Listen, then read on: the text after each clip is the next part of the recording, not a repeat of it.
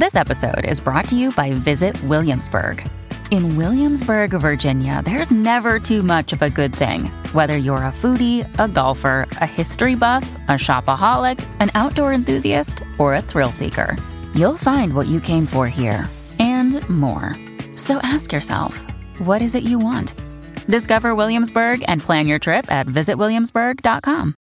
Another day is here, and you're ready for it. What to wear? Check. Breakfast, lunch, and dinner? Check. Planning for what's next and how to save for it? That's where Bank of America can help. For your financial to-dos, Bank of America has experts ready to help get you closer to your goals. Get started at one of our local financial centers or 24-7 in our mobile banking app. Find a location near you at bankofamerica.com slash talk to us. What would you like the power to do? Mobile banking requires downloading the app and is only available for select devices. Message and data rates may apply. Bank of America and a member FDIC. When you need mealtime inspiration, it's worth shopping Kroger, where you'll find over 30,000 mouthwatering choices that excite your inner foodie. And no matter what tasty choice you make, you'll enjoy our everyday low prices, plus extra ways to save, like digital coupons worth over $600 each week. You can also save up to $1 off per gallon at the pump with fuel points. More savings and more inspiring flavors make shopping Kroger worth it every time. Kroger, fresh for everyone. Fuel restrictions apply.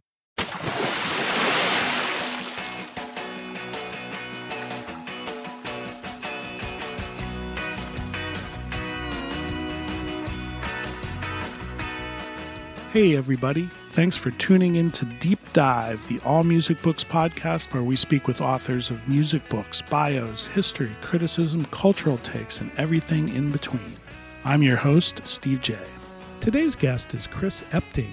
He is a co author of a brand new book called Long Train Running, our story of the Doobie Brothers, along with the band's founders, Pat Simmons and Tom Johnston. Chris has also written a bunch of other music books, including other bios with the artists, and some fascinating and fun books on pop music culture. Welcome, Chris.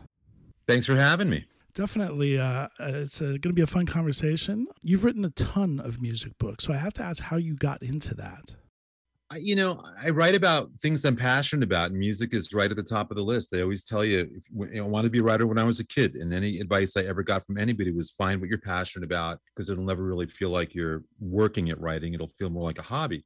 And so, certain things for me, like music, travel, baseball, history, I've got certain topics that that really energize me and excite me, and music is right at the top of that list. So.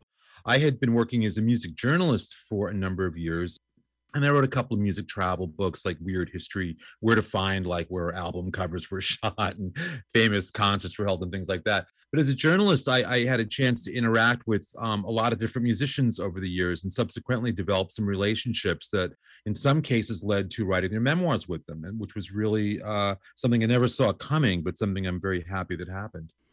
Yeah, I, saw that a good number of your books are written along with the artist, um, and I'm just curious how that comes about. Was it references or intros from other musicians? Yeah, it's a good question. I mean, it, it, eventually it gets to references. For me, it started with a guy named Phil Collen from Def Leppard, and I had written a lot about Def Leppard, got to know them to a degree, especially Phil.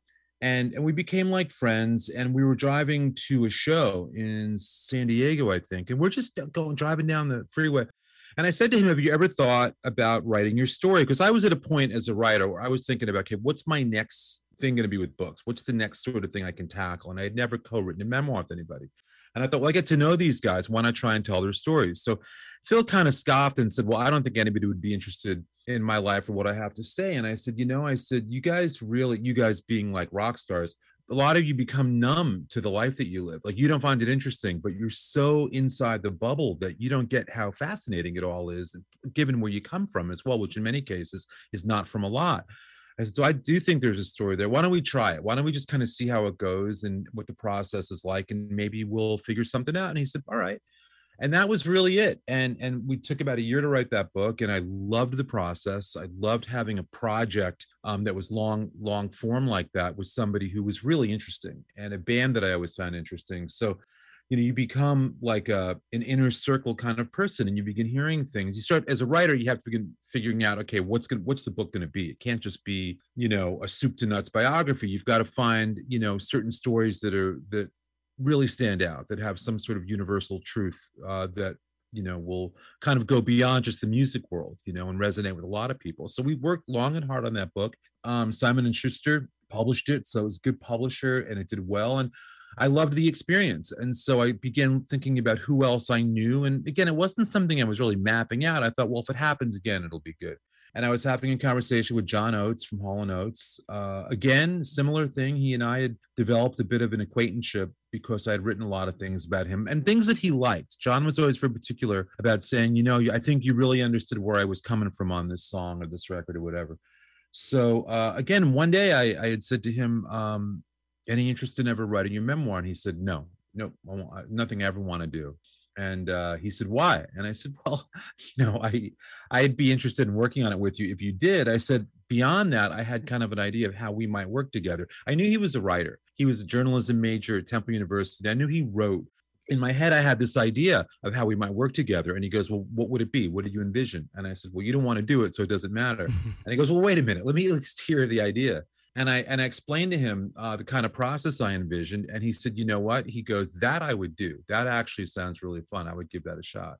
And it was a simple process where I thought that if we made a list of the best stories of his life, split them up, he would write half, I would write half, then we would trade and kind of edit each other's work. I thought collaboratively that would be something that would be unique and, and produce some good work. And and to that end, it became the single most satisfying writing experience of my life literally i mean I, I mean i saw john just the other night hall and Oates was in town and whenever we get together we talk about writing that book and just all it did for us mentally spiritually physically emotionally it was a really great process so from that you know word gets out and you hear from other people and um and things just go from there yeah, I want to get to your process because uh, your your list is fascinating. I'm just curious how that morphs. But I do want to talk about your latest book, uh, it is also with the founders of the band, who are the Doobie Brothers. Yeah, and these guys were a bedrock of classic rock. And Ugh. I have to ask both: How did this come about? I'm going to assume you're a fan because everyone at that time was big time. And what what it was like working with them? Well, for starters, I yeah, I've always been a, a big fan of the Doobie Brothers and they're a band that as a fan of music i always felt like they never really got their just due. I mean critically i don't know why but it always felt like critics looked down their noses at the doobie brothers. They loved like the allman brothers and the grateful dead and the band. They, they had like all this the eagles I always got all this maybe not so much the eagles but from critics uh, all this credibility. And the doobies to me were they, they came out of the bay area scene they managed to get over losing a primary member in Tom Johnston, completely reinvent themselves with Michael McDonald, not unlike what Fleetwood Mac did, bringing in Stevie Nicks and Lindsey Buckingham. I just thought their story was so fascinating because they never, no matter what happened to them, all the different band members and this kind of you know, revolving doors, they always managed to come up with something that was good and authentic and successful. And that's not easy to do. So I was a fan and and about gosh, it's got to be about five years or so ago now. I was writing an article for the Huffington Post with a woman named Chris Simmons, who's Pat Simmons' wife. And she, like Pat, is a motorcycle enthusiast. I mean, they're really into motorcycles, antique bikes, and cross country trips, and they're they're the real deal. And Chris was um, riding cross country as part of this kind of cannonball run sort of thing. And I wrote, I interviewed her and wrote about it. And she said, Why don't you come down to Carlsbad where we're going to wind up and we can meet in person and I can really show you what this whole thing's about. So I said, Great. So I went down to Carlsbad and Pat happened to be with her. And so uh, the three of us were talking pretty much for the whole day. And they had a dinner that night as part of the motorcycle rally, which they invited me to. And three of us went to the dinner. Pat was telling some great stories over dinner. And Chris kind of nudged and said, You should write Pat's book. So I didn't even have to bring it up. And as I would soon learn, wives really do have a lot of power in these decision-making events, you know. And and Pat was sort of like, yeah, sort of like Phil. I don't know if anybody really care about it. And we loosely we exchanged numbers. We said, look, I said, let's just talk about it. Let's see where it leads. Maybe it does, maybe it doesn't. But either way, we had a great night, and that was that. And we stayed in touch over the next couple of months. Subsequently, right after that, I was doing a little book tour with John Oates. We were up in San Francisco, and Tom Johnston's wife came to watch us, she and, and their daughter. Um, there was a connection through a publicist or through John, I think. And anyway, after the event, she came over to me and said, You need to write my husband Tom's book. He needs to do this. I liked hearing how you were with John. And I said, well, let's talk about it. So the Doobies were playing um, not long after that. And I went backstage. It was at the Forum in LA. And we all met, me and Tom and Pat, and we had a great conversation pre show. And and I, you know in my head i'm thinking you know both guys have amazing stories. They both could warrant individual memoirs but i thought wouldn't it be much more interesting to blend it into one book and make it a doobie brothers book? Because these were the founding members and they're still there and they've their personal journeys to get to that point were so intertwined and so complicated and dramatic and interesting.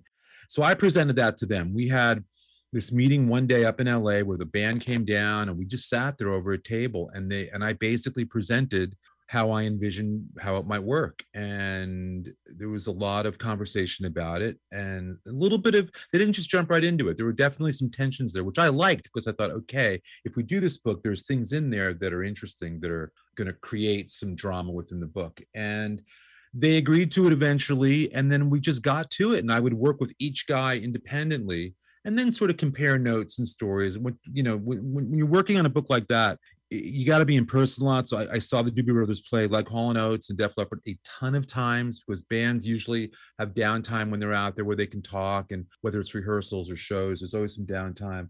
So between that, tons of phone calls and Zoom calls and everything over the course of a couple of years, I was able to have them, you know, weave their stories together and and put together really for the first time ever a complete history of, of where they came from and, and where they are today because you mentioned that you know other bands may have gotten more kind of uh, cred or whatever. But the doobie brothers sometimes it's easy to forget how omnipresent their music was especially on the radio. And they were you know when i was growing up like the people's favorite. Everybody loved that band. That's what i always loved about them was no matter what they were all they were a people's band. And it didn't matter what the critics thought they were there for the people. And they toured i mean they would play hundreds of shows a year for decades and when, you know, the most amazing thing to me was that in 1975, they're starting off what's their biggest tour at that point uh, behind an album called Stampede. And two or three shows in, Tom Johnston uh, gets really sick. I mean, to a point where he's got to bail on the tour.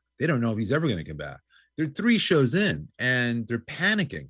Pat's like, well, maybe this was just it. Maybe this was the Doobie Brothers. This is how far we got there's no shame in what we've done. We're we're big. We can go out on top, kind of thing, you know.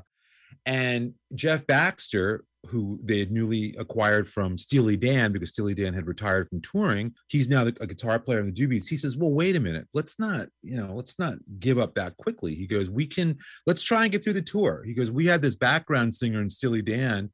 Who's obviously no longer touring either right now. And he's good. He's like 21 years old. He can play some keyboards. He's a good background singer. Maybe between him, we can all flesh out vocals and get through it. Well, that was Michael McDonald. And they bring him in. And of course, uh, they do the tour. Uh, he's very versatile. They, you know, they like his work style a lot. And then Michael approaches them and says, "Hey, Michael, who's very sheepish and and very, and even today, so modest, says to Pat, you know, I, I would it be okay if I shared a song I've been kind of knocking around." Pat's like, "Yeah."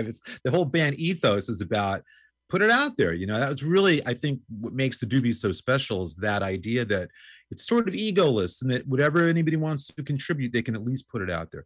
And Michael sits down and plays "Take It Into the Streets," and they realize they also have a songwriter in him. You know, and and from there. Doobie Brothers Mach 2, you know, is launched and, and Tom does kind of come back in for a tour, but realizes that it's a different band now. Tom goes and carves a uh, successful solo career for a couple of albums. And there's this new Doobie Brothers, you know, that has a whole different sound. And a lot of people kind of split on which they favor, you know, and even to this day, I, I, love the fact that they're, as we speak here today, they're touring and Michael's in the group. And so they're playing everything. You get the whole, you know, 50 year career, which is an incredible show. And you know, Michael, I spoke to a lot for this book. Uh, I decided to expand just beyond Tom and Pat because the Doobies really are this very tribal kind of outfit with so many different personalities. Ted Templeman, of course, who produced their biggest hits, and um, all the different players. So with the with Tom and Pat's permission, I spoke to a lot of people for the book, and parts of it then become almost an oral history. And Michael McDonald was as generous and giving of his time and energy and and um, experiences as anybody. He was he really made made the book extra special. I thought. Yeah, you know, it's interesting. There's a lot of this in your book, and I'm curious the Tom Johnston side.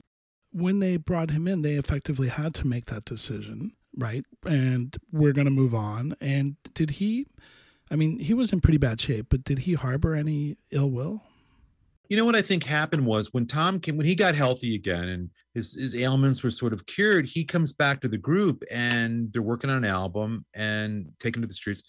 And they toured, all of them. They did one tour. And to hear Pat say it, Pat said it was like the greatest tour ever because it got you everything. It got you Tom, it got you Michael. It's sort of like what they're doing right now. And I think Tom felt he describes it eloquently in the book that you know he felt like it was just a really different band, and he didn't feel that his play that he had the same place in there, and he felt that maybe it was his time to move on. Not that he was going to stop making music. I mean, again, he made some really great solo records, but he just felt like things had changed to a point where he wasn't as comfortable anymore and it wasn't that they they asked him to leave they were happy to have him back but i think tom on his own decided at that time it was time to move on and he did I agree that you look at the, the hits before I listen to the music, Jesus is just all right with me, China Grove, and then, you know, taking it to the streets and minute by minute, and it's almost two different bands, right? Totally. And I'm just wondering, like, how that that worked in terms of just his dynamic, and you know, was it just you know, you mentioned he felt uncomfortable, so he just decided to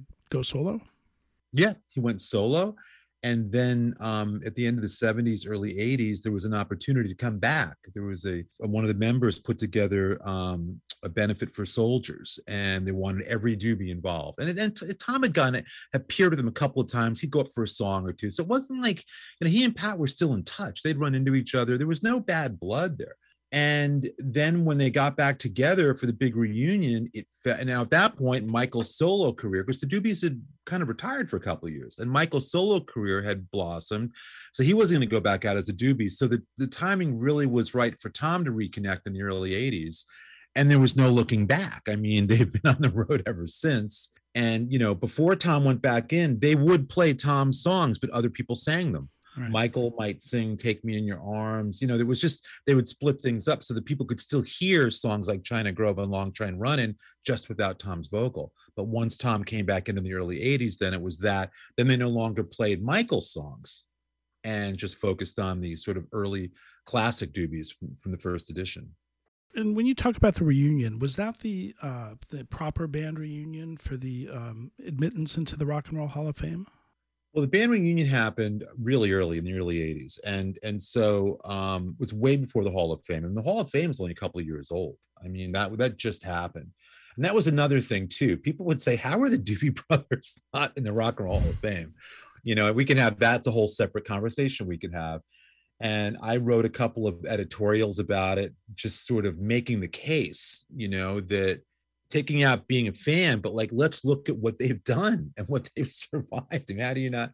So no, the original reunion was just about uh, a, friendship being rekindled with Tom and Pat, and looking at each other. I think in the honestly saying, and you know what, we can do this again.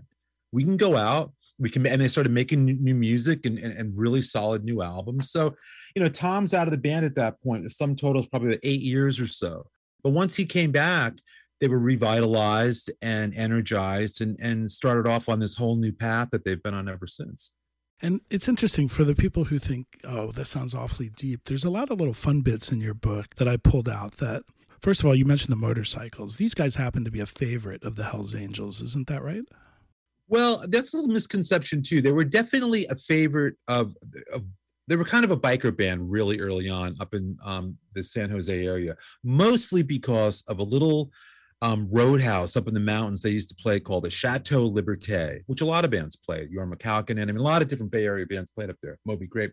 And a lot of bikers hung out there, along with students and, and other kinds of people as well. But yeah, the bikers always did like those guys because the Doobies early on played songs that were kind of edgier, you know, rocking down the highway. I mean, it, it, it, sort of was a soundtrack to what a biker might be thinking or doing. And the fact that those guys like motorcycles themselves um, there was Infinity there as well. Um, they didn't really run with Angels necessarily, but there were other biker gangs up there um, that loved the Doobies. I think the band had some sort of um, minor connection to, but in general, it, it, I think it was better for their image to be thought of as that kind of band. It made them tough, it made them a little bit different, you know, made them rugged, and it made them cool. I mean, to be motorcycle enthusiasts and being a rock and roll band in the early 70s, that's a pretty potent combination. And and I love the bit um, where you know I found out that their name is exactly what I thought it was about, and a lot of the band members will, yeah, well, you know, but the Doobie Brothers is about doobies. They were playing a show, I think their first show at the Chateau Liberté, which I mentioned, and they didn't have a name. They didn't even have a name yet. Mm-hmm. Tom and Pat had started jamming, and they were this a loose group of guys who were starting to kind of build some songs. There was a house on 12th Street in San Jose where they all lived. It was Tom's place. It was like a frat house kind of thing. You know, Chateau Liberté wanted to know what to call the band. And another one of the housemates there said, Well, all you guys do is sit around smoking pot all day. Call yourselves the Doobie Brothers. They did it as kind of a joke for that night. But after that night, they no one really thought to change it. People kind of liked it. Uh, so it stuck, you know, and there's no great mystique behind it. It was that simple. What's really funny about that house on 12th Street, which there's now a, a plaque up honoring the fact that it really is the birthplace of the Doobie Brothers. Back before they even called themselves the Doobie Brothers, when they were just jamming in like 19, you know, 70, 71, they would have street parties where they would go out and play on 12th Street. And both Tom and Pat described to me how one of these street parties, they were kind of, it was almost like a battle of the bands. Where one end of the street was this folk duo, and at the other end was them, and they were kind of both fighting to get the, the crowds down by them. The folk duo was Stevie Nicks and Lindsey Buckingham, Buckingham Nicks at that point, who were just starting out there. So the thought that you had those artists on that street on this summer day, just kind of trying to win over the local favor, is uh, is such an incredible moment. And there's a lot of moments like that in the book where you know especially with, with, bands like that i think some of the best stories are always on the way up you know what i mm, mean because mm-hmm. they're not they're still in touch with things. When Pete Townshend shows up one night and wants to play with them, the first year of their existence, Townshend likes them, Townshend gets them, you know, is, is a really cool moment. Uh, their first, their earliest tours are fascinating as they learn how to become, um, a, you know, a group of, of touring musicians opening for T-Rex and, and all these other groups and stuff. So it's uh I always love hearing about the early years because it's when there were less rules and it was just a crazier time, you know, pre-MTV, pre-cell phones, all of that. It's a much more primitive, earthy existence. You're listening to All Music Podcasts, a member of Pantheon Media. Hello, Pantheon Podcast listeners. Christian Swain here to tell you more about my experience with Raycon earbuds. Our family now has three pairs of Raycon earbuds around the house, and my wife just grabbed a pair of the Headphone Pros to replace some headphones from a company that was double the price.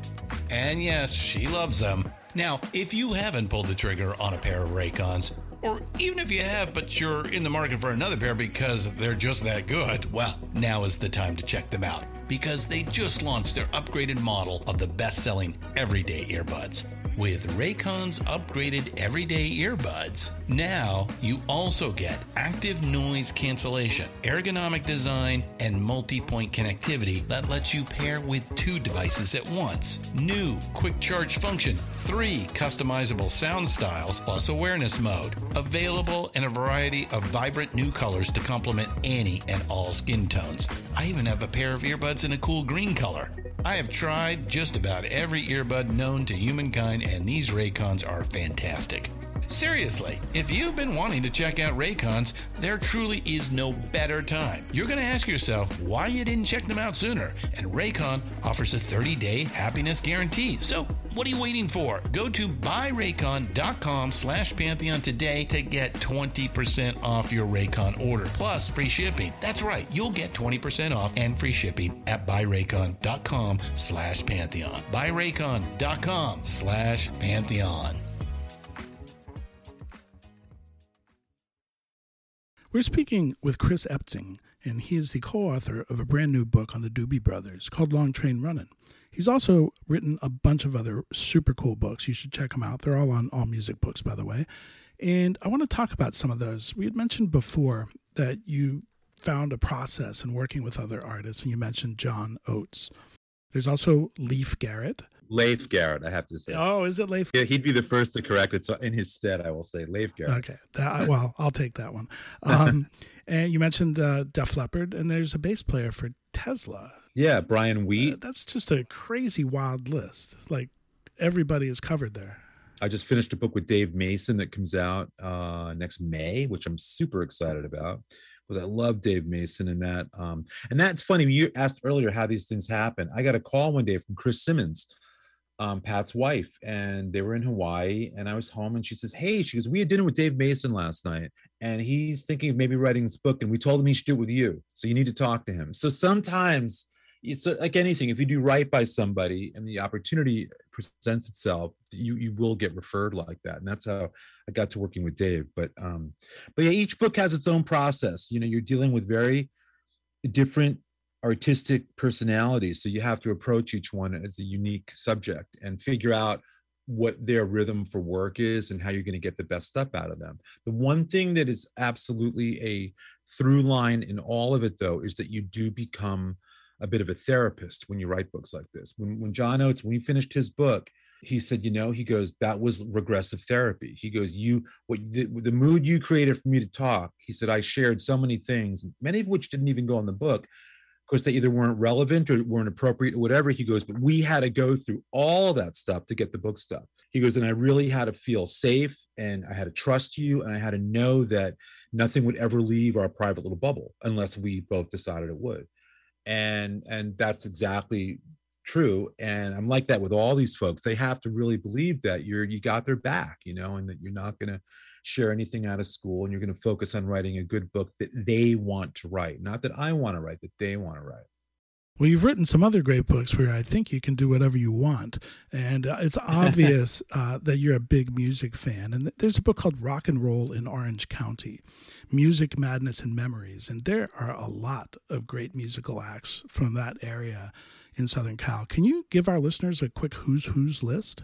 Sure. I live, uh, I, I mean, I've lived in Orange County for more than 20 years. And you know you hear a lot about la the music scene which is of course is is illustrious and interesting just like new york is but orange county which is kind of the sur- suburban collective of 33 cities south of la has a, a, great history as well i mean you can go all the way back to you know groups like the righteous brothers uh, are, are, from uh, are from orange county i mean you know there's a the punk scene in orange county in the late 70s early 80s from social distortion up through TSOL up through Avenged Sevenfold. I mean, there's there's that story.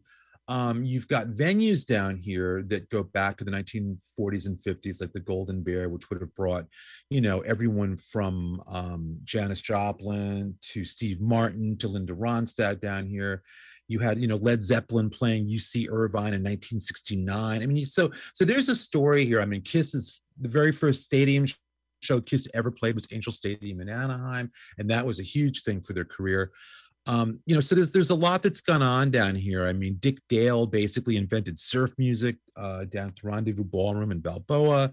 So you've got that story you know whole surf music scene here. So there, there's a lot that's gone on. I mean the song louie louie the garage band classic was actually written in what today is a parking lot in anaheim california. It's an old club called the harmony park ballroom back in the 1950s uh, you know you've got leo fender you've got that story you've got rickenbacker guitars that are based in santa ana. So there really is a very rich layered history of rock and roll uh, in orange county. And i loved writing a book about it. It was fascinating to learn about things that I knew a little bit about, you know, Elvis Presley's, uh, you know, marriage to Priscilla falling apart in Orange County when mm. she runs off with his martial arts instructor. I mean, you know, things that were just really fascinating. So, yeah, Orange County has a great legacy musically, and uh, it was fun to write that book.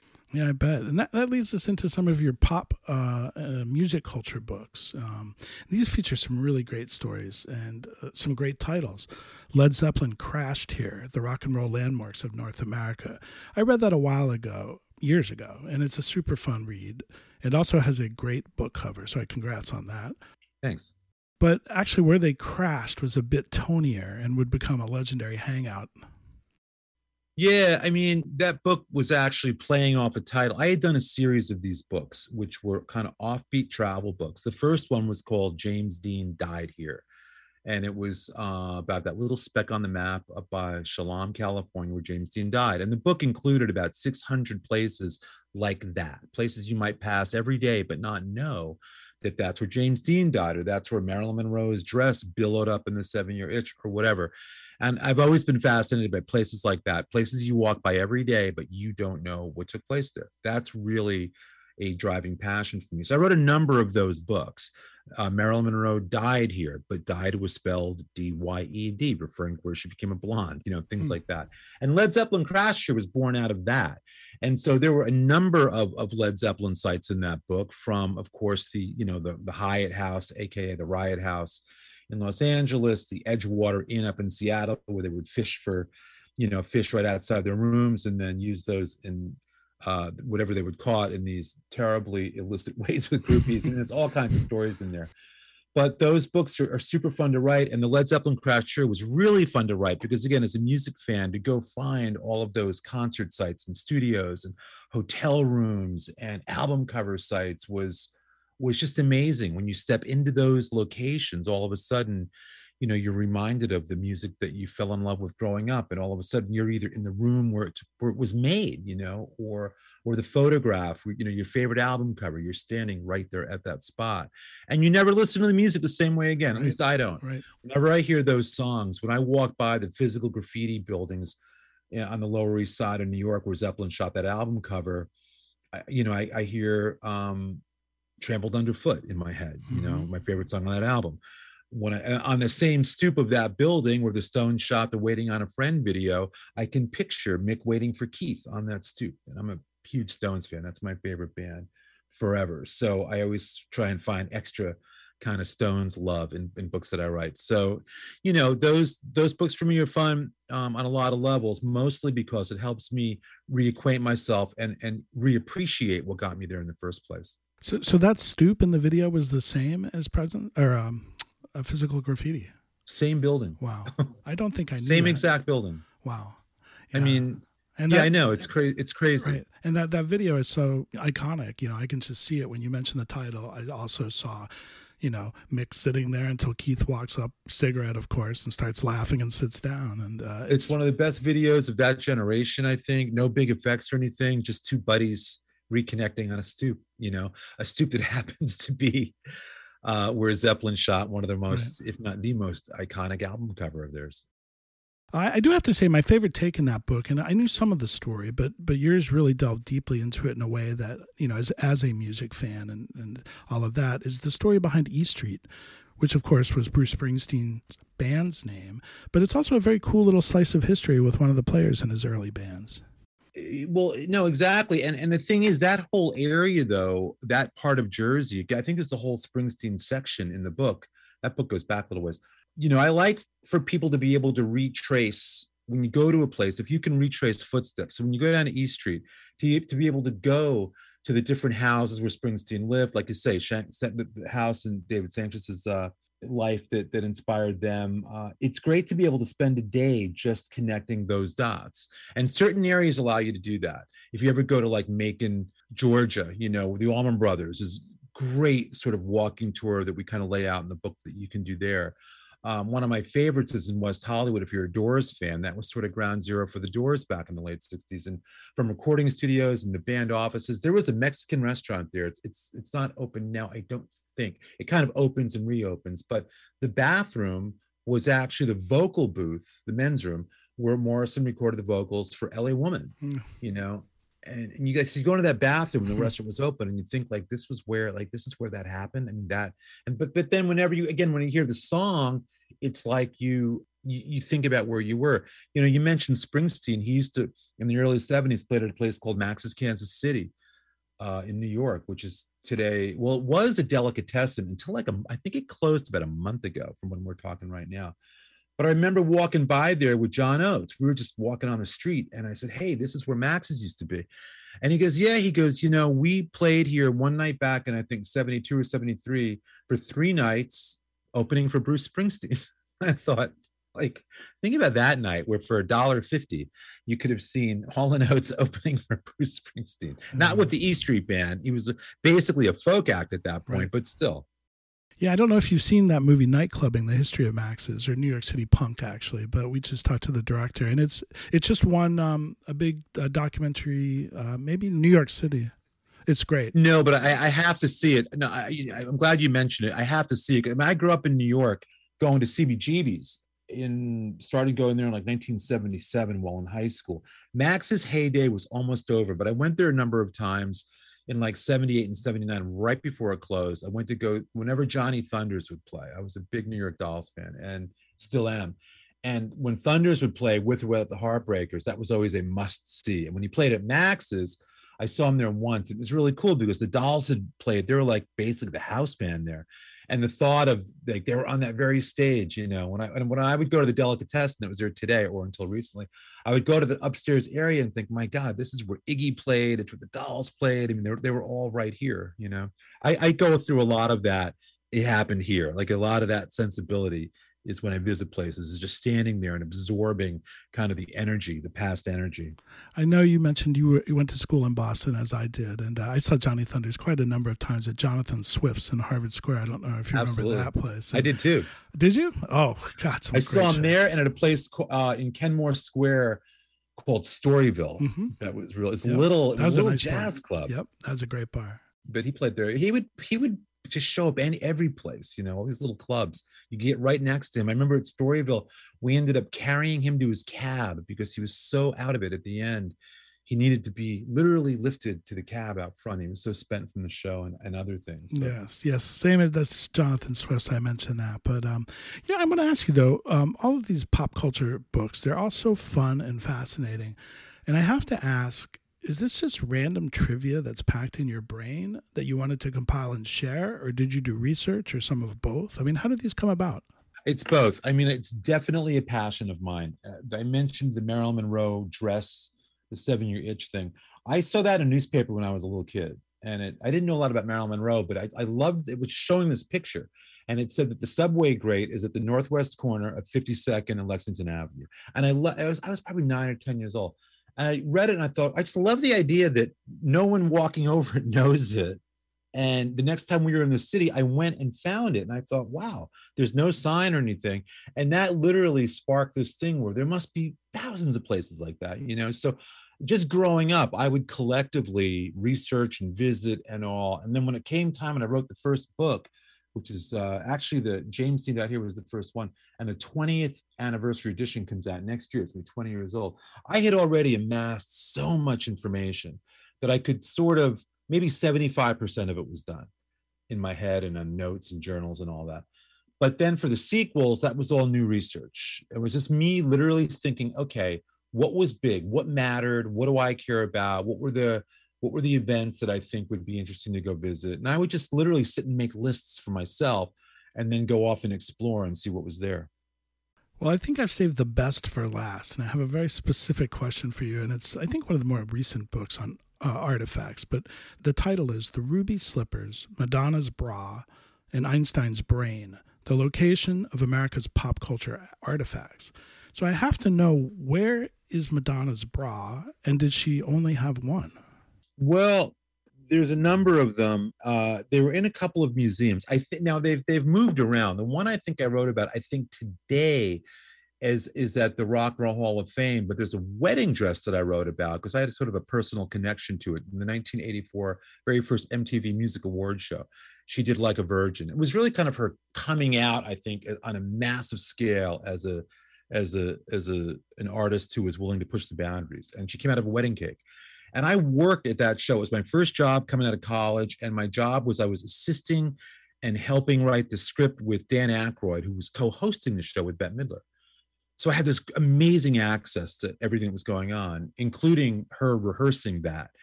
And, and she came in to rehearsal uh, either too early or they were running behind or something. And she was getting, you know, she wasn't a big deal. She had no entourage. Okay, she came in alone and my boss, who was directing the show, said, You got to get her out of here. I need an hour. He put cash in my hand and he goes, Go, there's a, I forget where the restaurant was around the corner from Radio City. Get her out of here, feed her and bring her back in an hour and we'll be ready. And I said, What do I say? Because just figure it out. He was very aggressive. So I did. And I said to her, Come on, we're going. And she said, Well, where I said, Don't I like, don't even just come on, come on, come on. Come on. And I did it. And and and you know, over the course of 45 minutes or, or an hour or whatever, um, had this really kind of cool conversation over a sandwich with her, delivered her back, and watched her do that performance. And she had told me all about it before, what mm. she was going to do. so that dress to me seeing now that that's in the book i think that's at a at a store out in universal city so her bra's got a couple different places i mean that book just so you know it was my publisher's idea he goes look you've written all these books about places what if you do a book about the artifacts related to those places which i hmm. thought was a good idea i mean einstein's brain does exist on a series of slides at princeton university they carved his brain up for further analysis um, the ruby slippers, of course, there are four pair. Well, one's currently um, at large because it was stolen. So three pair. so I in that book at that time, it was written at about almost 20 years ago. You know, one was at the Smithsonian, one was at I think in Liza Minnelli's collection. So I would sort of outline where these things were. In most cases, you could go see them. Um, but it was a fun book because it got you to a lot of offbeat museums and oddball collections and you know just uh, places where you could go hold in some cases even hold a piece of history you know which is important for me as well so all those books that one included became glorious excuses to go out in search of really interesting things that make america a unique place to grow up in and live and that's also what drives a lot of my passion. I am fiercely proud of my country and all the crazy things we've given the world from hamburgers to elvis presley um, to everything in between you know? And so it's fun to claim a lot of those things uh, and not all of them good. I mean the, the history books have a lot of hard moments in there as well but moments where our, our country had to go you know go through hard growing periods you know and different changes and evolutions and stuff. It's all part of the mix. But but in the end i think the fact that you can visit so many of these places and things uh, that connect you to just great art and ingenuity and controversy and scandals and things like that. It's a real, it's a fun way to travel. It's a fun way to learn about history. It's a fun thing to, to expose your kids to in many cases. It's a great way to teach history to young people. I speak at a lot of schools today, and kids are hungry for his, history to be fun, you know, and told in a way that is compelling and uh, relatable to them. So for me, it's it's just all part of this journey of, of finding interesting places and things and people and and revealing something about those things that you hopefully didn't know about before. Well, we all owe you a lot for keeping the rock and roll road trip alive. This is my last question for you. You mentioned you have a new book coming out. Tell us about Only You Know and I Know. Only You Know and I Know is Dave Mason's memoir. And Dave Mason, for those who don't know, was a founding member of Traffic, along with Steve Winwood and Jim Capaldi and Chris Wood back in 1967. Traffic, if you don't know, was one of the most heralded bands on the scene, which is saying a lot when you consider they came together the year Sergeant Pepper came out and a lot was happening in England. But Traffic, uh, largely on the strength of Steve Winwood's reputation and the Spencer Davis Group, was a highly anticipated band. And you had everybody from Hendrix to the Beatles to the Stones breathlessly awaiting what this band was going to do. And Dave Mason co wrote a lot of their uh, better known songs on the first couple of albums, including Feeling All Right, which went on to become, of course, covered by like 150 different artists plus. And and from there, though, Dave goes off on his own and and, and creates, I think, one of the most interesting and compelling solo careers of the 70s and 80s there's a lot of struggle in the book. There's a lot of it. There's an addiction story. There's a record company story that's not very pretty, but through it all is a guy who is just madly in love with guitar playing, who is a, an artist in the sense that he never, it's always about the music. It's always about being on the road. Someone who has played in front of 300,000 people and 30 people and puts on the same show, you know, because he believes that people come to see him deserve that and I'm really proud of the book. I, I, was always a big Dave Mason fan, and it's I have to tell you, it's surreal. And and I've been a most of the groups, all the groups I've written about, I've been big fan of before, and it's surreal experience when you get that kind of key to the kingdom, and all of a sudden Dave Mason is you know a foot away from you, telling you about a certain thing that you might have heard a rumor about, or, or breaking down that session with Jimi Hendrix where they played all along the watchtower, you know, and Dave will then pick us pick up his guitar and say, well, it was like this. And then you're hearing what Hendrix heard. And it's like all of a sudden you are connected to all these other people and places, you know, that you were that you've read about growing up. So as someone who loves music, I am always really humbled to get to know these people on these intimate levels. And I, I don't take it lightly. I really don't. It's uh I take it really seriously. And I always say to these guys, you're literally putting your life in my hands. You know, you want this to, to, get done in a way that you're proud of and that your family and fans are proud of. And I, it's a, it's serious to me. It's serious business. You know, it's like you're really, um, you know, books are forever. You know, once that thing comes out, that's it.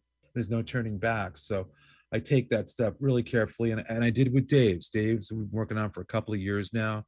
Um, it's all but finished now, set for a May 2023 release, and I'm yeah, I'm really excited about it.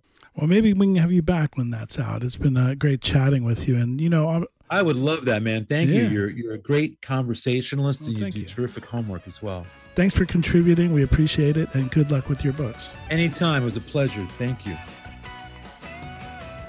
If you would like to buy this book, please go to allmusicbooks.com and you can buy it through our site. You can also check out the rest of our deep dive podcasts there as well and subscribe so you don't miss a thing. I'd also like to thank our engineer, Steve Folsom. You can check him out at fullsound.com. Finally, big ups to Frankie and the Pool Boys for their one of a kind music played throughout the podcasts. You can check them out at frankieandthepoolboys.bandcamp.com and on all of the major streaming services. Please support local and independent writers and musicians. We're out until the next time, and thanks again for tuning in to Deep Dive, an allmusicbooks.com podcast and now a proud member of the Pantheon Podcast Network.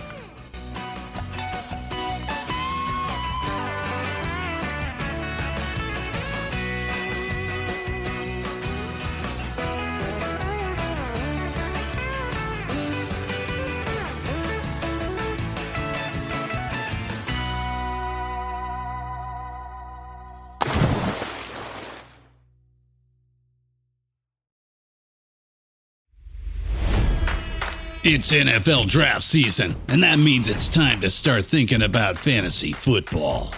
FantasyPoints.com features industry leading experts and prognosticators using proprietary hand charted data to help you score more fantasy points. FantasyPoints.com is the place to go for whatever kind of fantasy football you play. Whether you play fantasy football, daily fantasy sports, or do a little bit of everything, Fantasy Points has the meticulously researched content to guide you to victory. And why wait for the fall? Fantasy Points also covers the new spring football league, the UFL. Join the guru, John Hansen, Scott Barrett, Joe Dolan, and other massive names in the fantasy football universe with an exclusive offer. Use code Pantheon for 15% off any fantasy points package, including the all in package, with access to every article, tool, and data nugget that Fantasy Points has to offer. That's fantasypoints.com and code Pantheon for 15% off at Fantasy Points. Fantasypoints.com, code Pantheon. Score more fantasy points.